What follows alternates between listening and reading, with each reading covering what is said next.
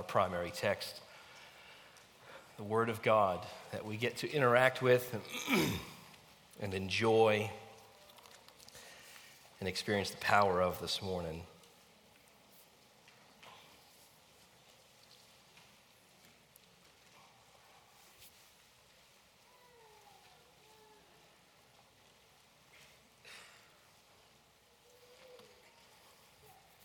We'll read from verse 1 through verse 11 and follow along. now, when they drew near to Jerusalem and came to Bethphage, to the Mount of Olives, then Jesus sent two disciples, saying to them, Go into the village in front of you, and immediately you will find a donkey tied and a colt with her. Untie them and bring them to me. If anyone says anything to you, you shall say, The Lord needs them, and he will send them at once. This took place to fulfill what was spoken by the prophet, saying, Say to the daughter of Zion, Behold, your king is coming to you, humble and mounted on a donkey, and on a colt, the foal of a beast of burden.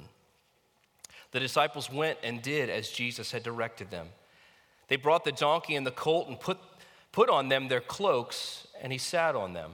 Most of the crowd spread their cloaks on the road, and others cut branches from the trees and spread them on the road. And the crowds that went before him and that followed him were shouting, Hosanna to the Son of David! Blessed is he who comes in the name of the Lord. Hosanna in the highest. And when he, when he had entered Jerusalem, the whole city was stirred up, saying, Who is this? And the crowd said, This is the prophet Jesus from Nazareth of Galilee. Lord, we thank you for giving us the Bible. Thank you that you so uh, intentionally and carefully recorded what we need and what will exalt you and transform us as we enjoy, as we dig into, as we mull over and meditate on. And we ask that that would take place this morning for your glory. We thank you in Jesus' name. Amen. On December 4th, 1977, in Bangui, capital of the Central African Empire, the world press witnessed the coronation of His Imperial Majesty Bokassa I. The price tag for this single event $25 million. At 10:10 a.m. that morning, the blare of trumpets and the roll of drums announced the approach of His Majesty. The procession began with eight of Bokassa's 29 official children parading down the royal carpet to their seats. They were followed by Jean Bedel Bokassa II, heir to the throne, dressed in a white admiral's uniform with gold braid. He was seated on a red pillow to the left of the throne. Catherine followed, the favorite of Bokassa's nine wives. She was wearing a $73,000 $73, gown made in Paris, strewn with pearls she had picked out herself. The emperor arrived in an imperial coach bedecked with gold eagles and drawn by six horses. When the Marine band blared the sacred march of His Majesty, Emperor Bokassa I, His Highness strode forth cloaked in a 32 pound robe decorated with 785,000 strewn pearls and gold embroidery. White gloves adorned his hands, pearl slippers his feet. On his brow, he wore a gold crown of laurel wreaths like those worn by Roman consuls of old, a symbol of the favor of the gods. As the sacred march came to a conclusion, Bokassa seated himself on his $2.5 million eagle throne, took his gold laurel wreath off, and as Napoleon 173 years before had done, took his $2.5 million crown, which was topped with an 80 carat diamond, and placed it upon his head. At 10:43 a.m., December 4th, 1977, the 20th century saw a new emperor. Now, thankfully, mercifully, his reign was not impo- as imposing as his coronation. Just two years later, while Bokassa was out of the country, the French engineered a successful coup. It came too late for many of his victims, among them 200 children who had been executed because they complained about the expense of their school uniforms. This story, which took place in about 30 minutes, is usually what we think of when we think of a triumphant entry and procession and coronation and gathering. We can do the history lesson of Julius Caesar coming in to Rome after all of his conquests, Napoleon doing the same, crowning himself emperor. But when we get to this story, in Matthew 21, it's recorded in all the Gospels, we find a very different approach. We don't find pearls anywhere around, but we find a Savior who we, we learn a lot about in these verses. And as is the, the temptation, really, uh, and, and it becomes easier to do this when we get used to it, the temptation is when we read Scripture, we're just reading. And it's very helpful, and that's what preaching does it pauses. It says, let's just take this, let's look at this. That's what study does. Study is, is not just reading through, study is pausing. What, let me consider all the angles. Let me look at that from different perspective. Let me read other people who have something to say about this. That's what we're doing this morning. And as we do this with this section, we find a Savior that we can learn a lot about. We also we find a crowd that we can identify with in some unique ways. The first thing that we see in this passage is that Jesus is coming to Jerusalem.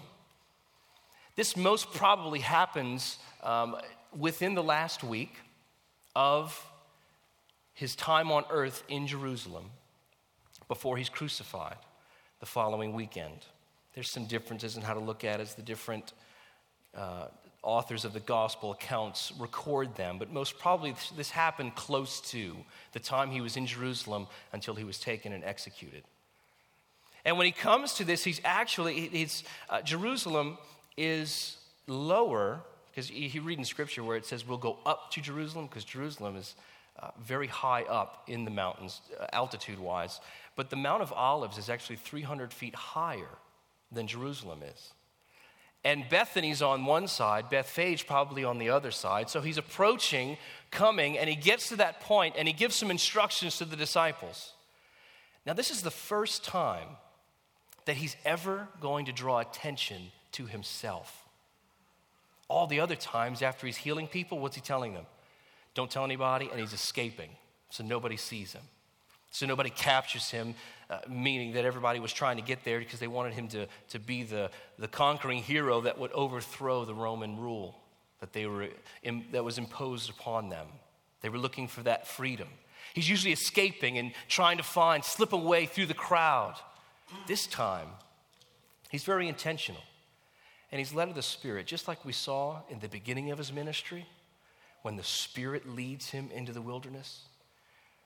We have the same thing happening toward the end of his ministry, where he's being led of the Spirit. And here he's going to, to tell these two disciples, I want you to go, I want you to find, you're, you're going to find. Tells them, go over, go to Bethphage. He's probably at this time still in Bethany, so they have to cross the Mount of Olives to Bethphage get the colt and the donkey, bring them back over to Bethany. We find in the, in the account of John that he's there uh, in Bethany. He's just raised Lazarus. He's just probably before that approaching to Bethany. He's healed some blind people that were on the road. He's been doing some things. He's there. Go find the donkey and the colt, bring them back to me. Oh, you will find them. There's a subtle uh, so, this is what we have to pay attention to with the sovereignty of God that we so cherish and enjoy. The sovereignty of God being that He is in control of every aspect of the occurrences that we experience. And Jesus now is being led of the Spirit. We're not told how He knows the donkey and the colt will be there. Did He see it once before as He was going back, possibly, back and forth from Jerusalem to Bethany? He could have. Could he have just been led of the Spirit? He just knew. The Spirit told him. Now, I think we, we fall on two sides in our own experience of, of, experiencing the sovereignty of God like that and being led of the Spirit. We are to be a people led of the Holy Spirit. We should be looking for his activity in our lives and attributing it to him. Now, the danger is, and I think this is what we try to avoid, we don't want to attribute everything to the Holy Spirit. Oh, I took a step. That was the Holy Spirit leading me. Uh, that's a little super spiritual. But how about, you know what? I, woke up in the middle of the night, couldn't sleep. You came to mind. I was praying for you. Oh, that's spirit ministry. And, and when we say that and communicate this, that to somebody, we can't just think, I don't know why you came to mind. It's no. The Holy Spirit brought you to my mind. There's the ministry of the Spirit that happens in the body of Christ in that way. We need to be leaning toward that. The example that Jesus gives us, he's being led of the Spirit. He knows there's a donkey and a colt over there. So he sends his disciples to go get them. We're going to see power of the Spirit happen as he's doing this. So as, as Matthew's writing this account and he gives the account, go over there, you're going to see these, the colt and the donkey. If somebody says, what are you doing? Hey, what are you doing taking my animals? Which most probably somebody would do if they're around. The Lord needs them. And we find in the different accounts, okay, go ahead, take them.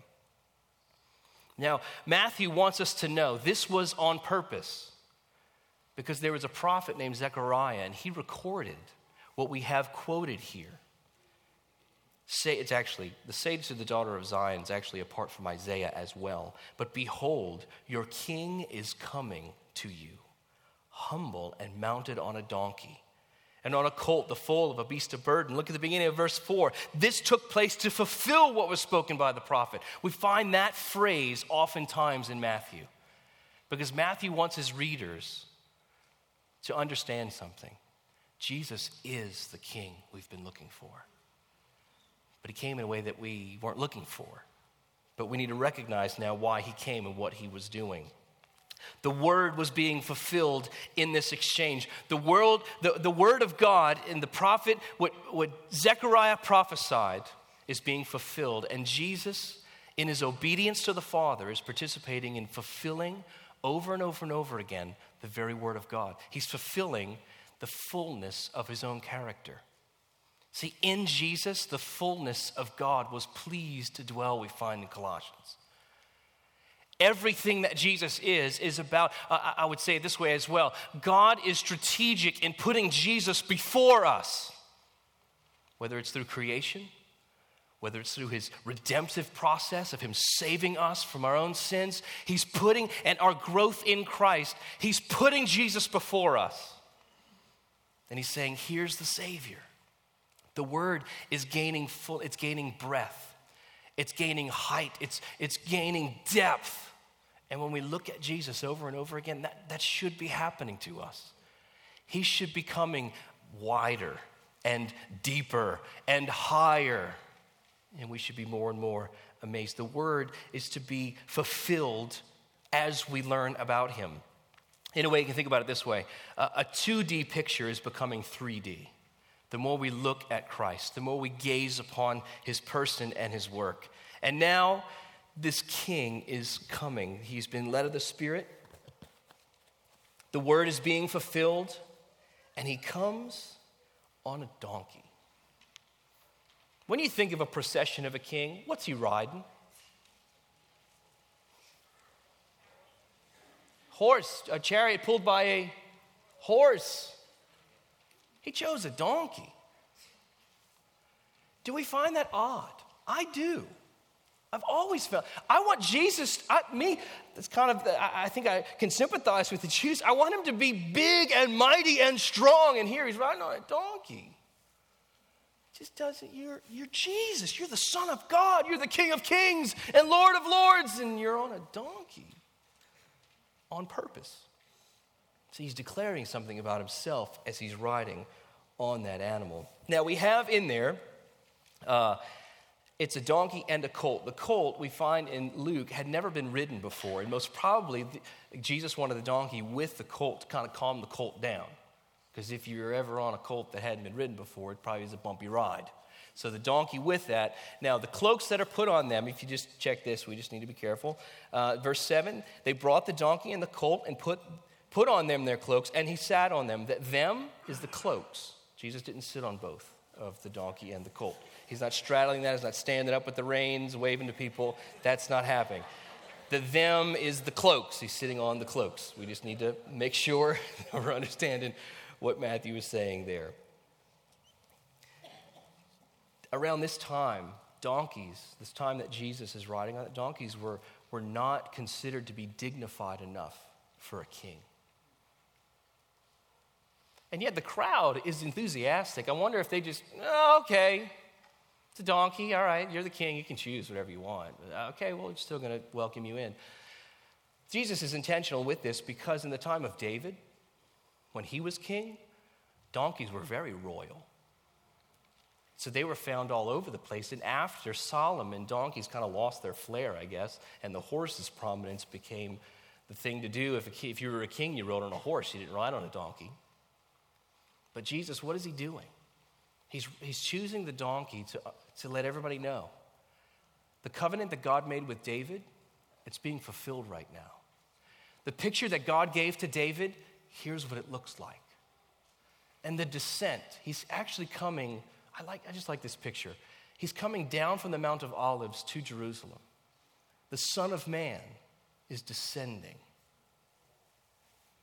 condescending, coming down to bear our sin. Cool picture. And it's all over the place. It's just, it's there. It's chock full. Um, he's identifying himself with the throne of David. He is the rightful king. But there's a huge, there's another aspect of his choice of a donkey, and it reveals that Jesus is a humble king. He's a humble king. This is the first time in his ministry he's drawn attention to himself. He's a new kind of king. He's a king of peace, not a king of war. Philippians 2 6, you remember that verse that being God, he didn't count equality with God something to be grasped, but lowered himself and became obedient, obedient to the point of death, even death on a cross. We have a humble king in Christ. Now, please understand humble and meek doesn't mean weak and wimpy. It doesn't mean that. We, we have, uh, I think, because of just the, the paintings of Jesus through the centuries, I, I, the dominant picture I have of Jesus, I don't know if you're like me, is his eyes are, they kind of like this and they're more of a puppy dog eye. And so it's kind of this won't you please live for me? Won't you please? I died for you. That's not what Scripture gives. I think there was an intensity in Jesus' eyes that certainly people who wanted healing saw, and they chased after him. The blind men didn't even need to see his eyes to understand no, I'm hearing something real different. So we've got to understand when Jesus, when he goes to his final days, and, and when Isaiah says, like a, a sheep before its shears is silent, like a, a lamb getting ready to sacrifice, doesn't, he didn't let out a word. That doesn't mean he never lets out a word. He's before Pilate and he didn't say anything, and that was on purpose because Pilate didn't understand what was going on in that moment. Jesus knew what was going on in that moment. But he says some very powerful things in the gospel record. He's going to say some very powerful things at the end of the world. Humble and meek does not equal weak and wimpy. Matthew, uh, I'm sorry, Revelation 21 gives us, he gives us the picture. Uh, John records the picture of Jesus' eyes. You know what he says? They're flames of fire. Those are Jesus' eyes. That should put a different twist on us. You know, with, with people wearing those wristbands years ago about what would Jesus do, and, and he's alongside of you. It's just, it's just weird. And I've seen these weird uh, skits through the years in youth ministry. They have these weird skits, and I don't I, they get a point across, but I don't particularly care about them. It's just somebody's going about their day, and Jesus is just real silent, sitting there like this. So they're over here talking to friends, yeah, and they bump into Jesus. Oh, no, no, no, leave me alone, Jesus. And they go over here, but Jesus is just like this with his puppy dog eyes, following around. And he's supposed to ask you, say, what would Jesus do? He's right next to you. He's always with you. What would Jesus do? If he's got puppy dog eyes, it doesn't, it doesn't curb sin. But let's think about him with eyes of fire. And that should influence the next time we have our mouse and we click on something. It should influence the domain names that we're typing in. When we think of Jesus next to us, speaking to us with eyes of fire. That's who Jesus is, but yet he's using his power to not display his power in the person of himself as he's going to Jerusalem for the final week. Now, we have a also something that's kind of flip flopped in this. I don't know. Most, the, most Bibles have the little caption before Matthew 21, the triumphal entry. Understanding that triumphal entries didn't happen before a triumph. And that's exactly what's going on right now. The parade is coming before the victory. And it's a little different. Julius Caesar, when he came back from conquering, when he had his procession into Rome, he had uh, he was on his chariot pulled by horses pulling through and he had myriads thousands behind him who were his captives of war in chains walking along and you know what they were doing they probably had their palm leaves out and shaking them. They were putting their cloaks on the ground. Everybody, the, the splendor was there. But behind the victor, whoever the victor was, whoever the triumphant one was, coming behind him was why he was triumphant. Here's all of his captives. Jesus is flipping this around. He's on a beast of burden. See, Jesus is, is coming not to show what he has done, but he's coming to declare what he's getting ready to do. He will be our burden bearer. He will be the bearer of our sin. He will bear the weight of the furious, righteous wrath of God stored up for our sins. He would bear our punishment. Think about this. Instead of coming with a crown of jewels, he'll receive a crown of thorns. Instead of robes of brightness to symbolize honor, he'd be stripped of his clothes to symbolize our shame. Instead of riding in on a chariot drawn by horses with his captives and slaves following in their chains, he would carry his own cross to set the captives free. Instead of a sword, he would bring peace. He's the king of peace, and he brings that peace with God. This is a humble powerful, mighty king indeed. Jesus is showing the wisdom of God in this process. He's showing the power of God in this process, and he's showing there is victory, and it's coming at the end of the week. But did the crowd know it? Is the question. See, the crowd is cheering, and they are most probably cheering for what, what they saw, not necessarily for who they saw. Is that proper English? I don't know if it's who or whom, but we'll just go with who, it works better. They cheered for what they saw. Why? Because he, you have two crowds that are coming with Jesus. You've got one behind him. The crowd behind him has just seen him heal blind men, has just seen him raise somebody from the dead. That's pretty powerful. That's going to bring some acclaim. It's going to bring some popularity. He's popular now. They're following behind him, cheering him. Yes, this is Jesus of Nazareth. Hosanna! Hosanna in the highest. Blessed is he who comes in this in the name of David here is the one that they've been waiting for. And as this procession is coming down from the Mount of Olives, there's another group coming out from Jerusalem up to meet him because they hear a commotion going on. There's a lot of people around. And the ones that are coming out, they see it's Jesus as well. They've heard about him, they've seen him in their city. Now they join in the chorus as well. They're putting their cloaks on the ground, they're going to chop down the branches and bring them, and they're waving them. The, the branches that they use most probably are not these little sago palm things they're the ginormous, big old palm leaves that they're going next to a tree. Somebody's got a machete. They're hacking it down real quick. Jesus is coming. Okay, all right. And they're putting it before him and they're laying their cloaks. What are they doing? The cloaks, they want, to, they want it to be a carpet, a carpet for the king who's coming. And as he's entering Jerusalem, he most probably is coming down and he's passing through the Kidron Valley and going back up a little ways to Jerusalem. The Kidron Valley, this is pretty interesting. They had, the temple was a bloody place. It had to be, it was not all pristine like we see the pictures in the study Bibles, and oh, look at that, it's so pretty. The altar of sacrifice was, it was red. And it was deep crimson red because it was blood everywhere. You had, you had sheep doing what they do. What is that called? Sheep bleed. Interesting. Getting ready to bleed in another way. There's a, it's, a, it's a weird, chaotic, messy place. Stinks.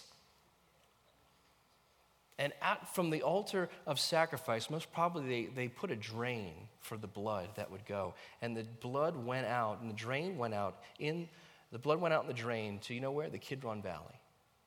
So as Jesus is crossing that on that colt, he's passing through the symbol of that's the blood shed for sin. He passed it several times through his ministry, going up to Jerusalem, back over to the Mount of Olives to go over to Bethany some huge things taking place. But here, uh, during this time, the palm branches symbolized political victory. I think, um, ah, I'm forgetting this now. I think Augustus Caesar, the one that came after Julius Caesar, had the palm branch on, he had it imprinted on the coins for their currency. So there was the palm branches during that time meant political victory. There's going to be victory. It's going to be coming politically. And, and, and there's also the coats are representing that carpet for the king. And they're shouting Hosanna, which literally means, oh, save. Oh, save. You're the one to save. Save us. Oh, save. And so they're, they're chanting these things, but I think in their minds they have something very different going on. They're most probably, but with the choice of the branches and the coats. Now, this is the thing it should have been branches and coats, and it should have been that royal entry. It should have happened that way. And Jesus, probably understanding that the crowd's not getting it, being the humble king that he is, is okay with it. He's patient. Because he says, One day you'll know. What John records. It, now, looking back, we understand what all that meant. But when it was happening, we had no idea what was going on. Maybe because the disciples were looking for the same thing as the crowd. They're coming in, the crowd is looking for a political victor. They're looking for somebody that's going to finally free them from the discomfort of Roman occupation. They want to be free. They want to be free to live their lives as they want, not pay tribute to Caesar. They want to be free from all of that stuff. So they're looking for this man now. He just raised somebody from the dead. Of course, he's going to be the one to save us. Their choices reveal their heart. They may have been confused by the donkey. Why I wasn't a horse? But they're looking for Jesus to rescue them from a present discomfort, not a future reality. I think they looked for a cultural Jesus. And we too have, we have a temptation to make Jesus cultural for ourselves. Not necessarily maybe to fit in, we look for him to fit in culture, but we also look for him to be something to us. We culturalize him for our own hearts, for our own needs. And our, our culture already has many opinions about Jesus.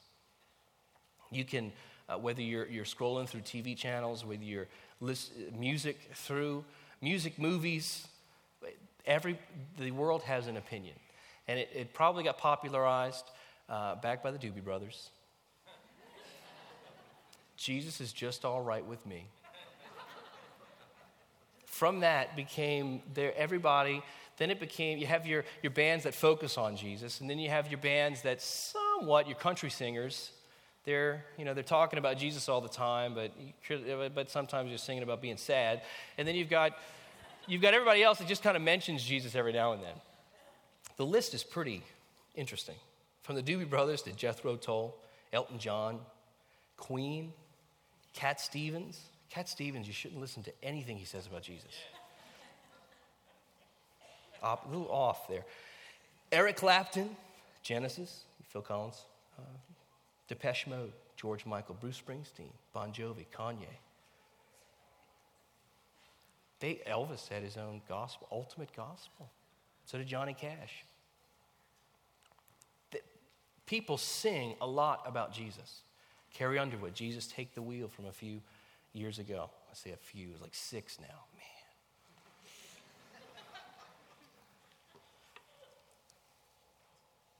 Movies and TV usually depict Jesus as the long haired, bearded hippie wimp. He's just, he's in his robe, And he's the guy that can be ignored, he's the guy that can be neglected. And he kind of shows up for a little morality check, but they ignore it and move on. A few years ago, actually a company came out with a Jesus action figure. I wonder if does it heal people? Does it put out a hand like this and heal the blind? That would be an action figure. It would be in action. You see Jesus more and more. I've seen this actually through the years that Jesus is on T-shirts. Jesus is my homeboy from several years. Kanye West uh, want to popularize that. But you've got you've got pictures of Jesus' face on shirts, and so it's becoming. The culture has opinions about Jesus. Now, I would boil it down to kind of four things that I think uh, it's not the only things, but that Jesus is in our culture or means to our culture. The first thing is this in our culture, Jesus can only have one trait, and that's love. And you'll, you'll hear this maybe from coworkers or family members about if Jesus is so loving, how can he send anybody to hell? Now, if somebody would ask me that question, if they, if they said it just like that, if Jesus is love, how can he send anybody to hell? And I'd say he wouldn't if he was only love. But what if he's more than that? What if there's a, a character about him that's full that we have yet to discover, even as we know him more and more and more and more and more, just like you discover your spouse more and more and more after years of marriage? See, if Jesus was only love, he wouldn't send anybody to hell. But he's more than that. And that's where our culture wants to just kind of shrink him in and make him one thing. And we have to very delicately, patiently, and humbly say, no, he's more than that. Within our culture, Jesus is a symbol of overcoming evil, which is, is an evil to mankind, man to man evil.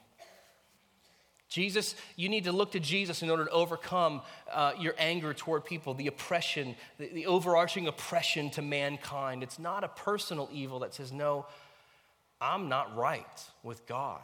Jesus needs to help me, not just help mankind. Jesus in our culture is about being realized today and only today. And it, lacks the emphasis of a future reality. No, Jesus, He's eternal, He's infinite, He's got a future kingdom that we need to be paying attention to. And I think the fourth thing would be that, that uh, within our culture, salvation Salvation helps you experience the life God has for you. Now, this is uh, sadly, I think, very, very prevalent within the church culture. Salvation is simply God's means to give you the life that you deserve and that you, that you need to realize and that you need to be about. But it begs the question does God exist for me or do I, do I exist for God? If God exists for me, then yes, He's going to help me realize the goals that I have, the dreams that He's set in my heart. And, and, and so I'm going to be able to achieve those things because God's going to help me do that. Or do I exist for God? God, where do you, where do you want to be proclaimed in my life? Where am I to be transformed so when people see me, they see you? Where I get out of the way. See the difference? The difference can be so very subtle because we can pull the scriptures that say, God will give you the desires of your heart. Okay, well, okay, make sure I have the right heart.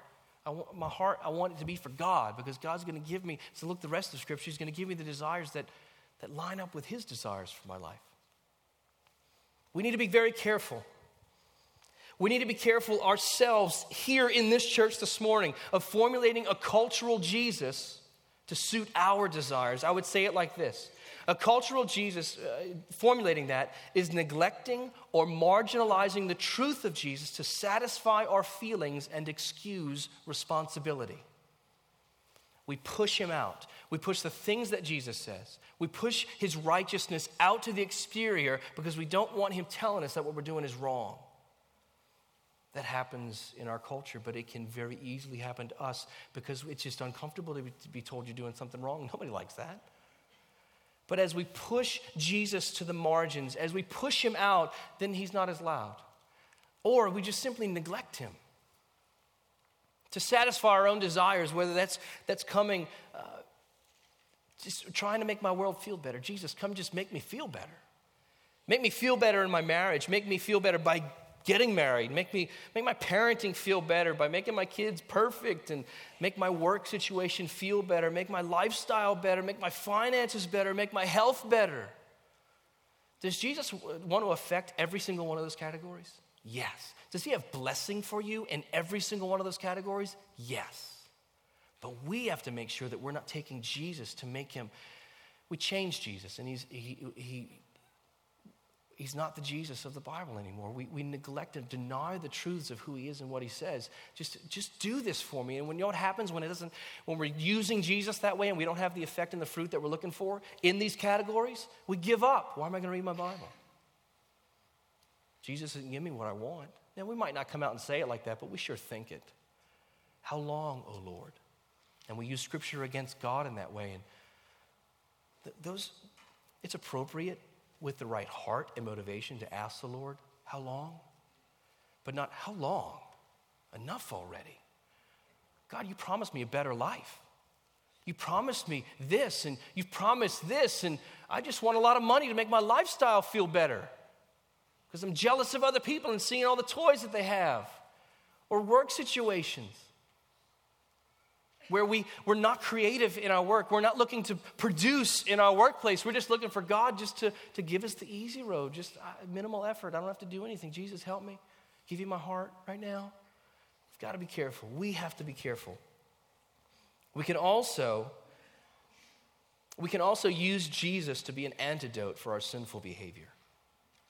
Meaning that we use we cheapen who he is. We reduce who he is to simply forgiving us of our sins. So when we go in sin, we just remember, okay, Jesus loves me, he died for my sin, okay. It leaves our conscience, it leaves our guilt for a little while, and the, but you know what happens? We go right back to the sin that we are craving and, and the pleasure that we, we're finding in it. He's, he is the conqueror of our sin. He's not just the pill that we take after we've sinned.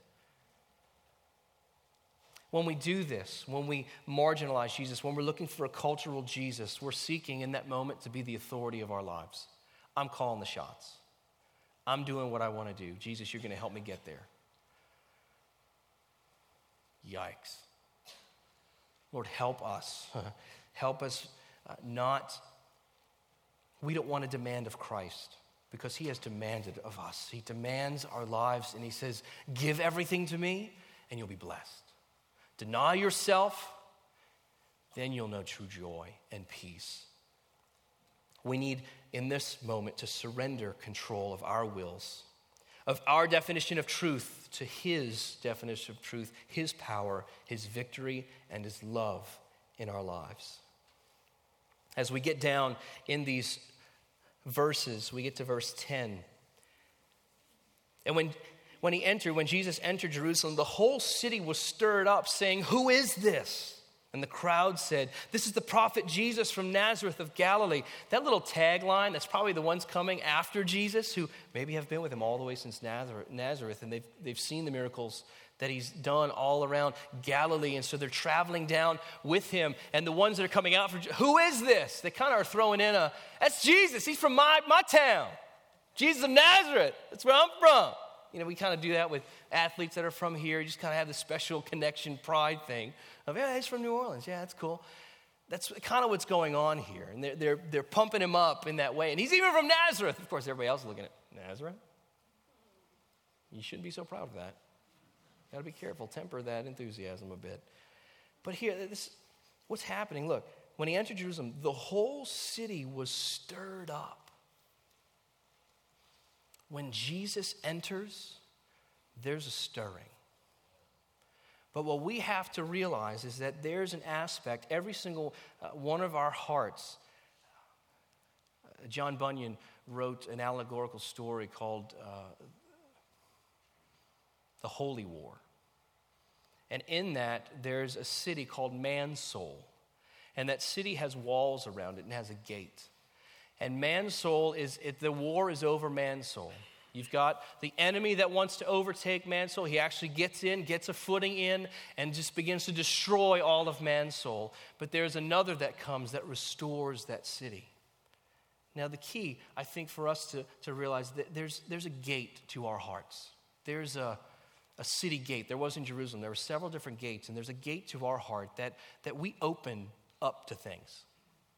It's usually when we, we open it up to things that are, we know are going to be pleasurable. We have this, we have this self protection thing over our own hearts and souls that we don't want to let anything that's going to hurt us, of course. So we, we, we move back from people. We move away from them when we think we're going to be hurt by them. We do this little self protection thing. Could be members of our own family. But there's an aspect, we, we have gates. Now, when you think of that gate, even a medieval gate, behind the gate, how do you lock it? You put that big old beam right in front. You got the iron bars that are coming out to hold the beam. You put the beam there. Jesus, He's coming. Our King is coming. He's coming to you. What are the gates of your heart? What's, what's that first gate doing? Is it barricaded? And I would ask the question is it barricaded with self sufficiency? Is it barricaded with pride? You're not getting in here. I can do this myself. Is it barricaded with pity? I'll just never be good enough. Is it barricaded with uh, sinful activity? Is it barricaded with a pride that says, I'm just going to do things my ways? What's holding that? Now, there's an aspect that uh, in times our hearts need to be guarded, but it's not with a wooden beam of sinful activity, it's with a steel beam of the truth of God. When there's an attack of the enemy, we know, no, we need to form up, we need to guard ourselves, we need to, we need to lock the gate. But Jesus coming down, he wants, uh, this is where we're going to turn this personal to us. He wants to come to you. And there's two ways to ask the question, who is this? Out of curiosity, who is this? Because I just want to know. But there's another way that we can ask that question, huh? Who is this? It's a person I've known for a long time and they're saying some wild things. You, that we encounter that when you, when you, I don't know if this is a good thing or a bad thing, when people grow spiritually really fast, and we kind of make a joke, who are you? And what have you done with the person that I've known for so many years? We should be encouraging that, but sometimes it's just a wonder. And that's the second way. We, we ask, who is this out of curiosity? We ask, who is this out of wonder and amazement? And as we look upon Christ more and more and more, we should be asking, who is this? Who is this Jesus that came to bear my sin? A penalty that I couldn't pay back to the Father. He paid in my place for me, taking hell for me so I wouldn't have to. Who is this? When, when Jesus calms the storm, his disciples didn't immediately say, Thanks, man, that was really rocky and I was a little scared. They said, Who is this? That even the wind and the waves obey him. That's the king that we have. And your king is coming to you. Emphasis on your. It's kind of walk through this little weird thing where you emphasize different words. Your king is coming to you. Do you know this is not somebody else's king? The infinite, the infinite God has become personal in Jesus. Personal for every single one of us. Personal because of his sacrifice and forgiveness and his love, and he draws us to the Father. There's no way to the Father except through him. He's our King. Your King is coming to you. This is the King of peace because what we need in our lives is not simply freedom from discomfort, we need freedom from God. Jesus gives us that. He gives us peace with God so now we can enjoy His splendor and His majesty over and over. He is our King of kings, He is the Lord of lords. And your King is coming to you. He's coming again. He's coming again. Let me read you this Revelation 21, where His eyes are described as fire. This is, this is a cool picture.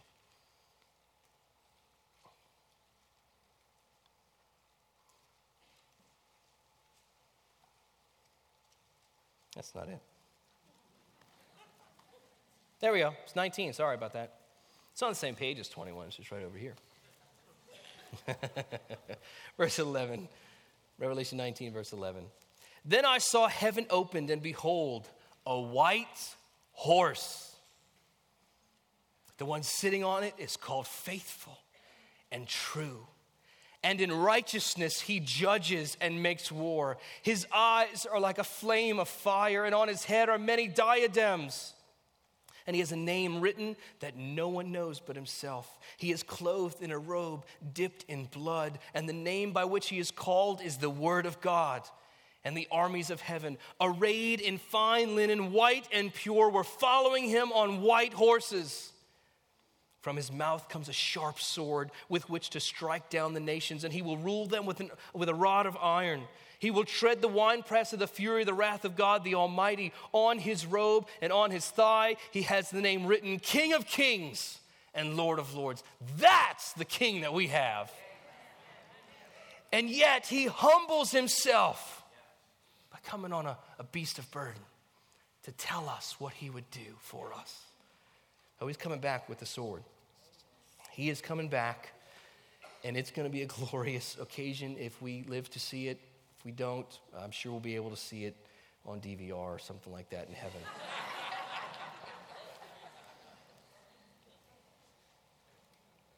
Your king is coming to you, to your heart.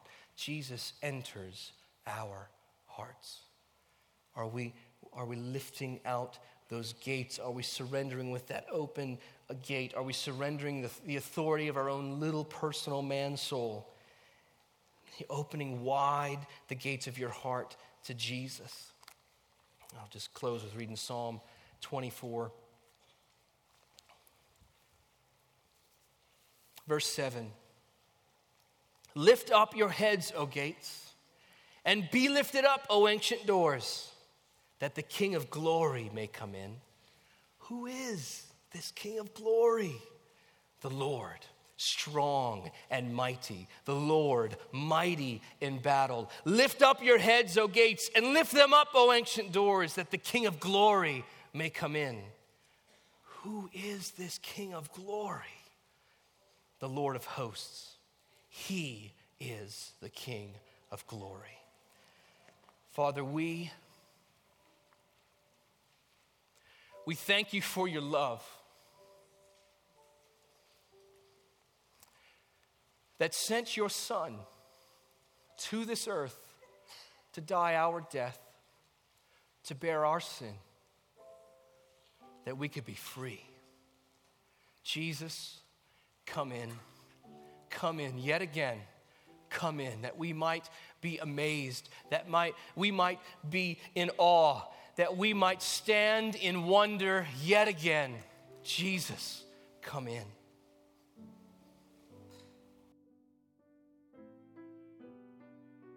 Let's stand together.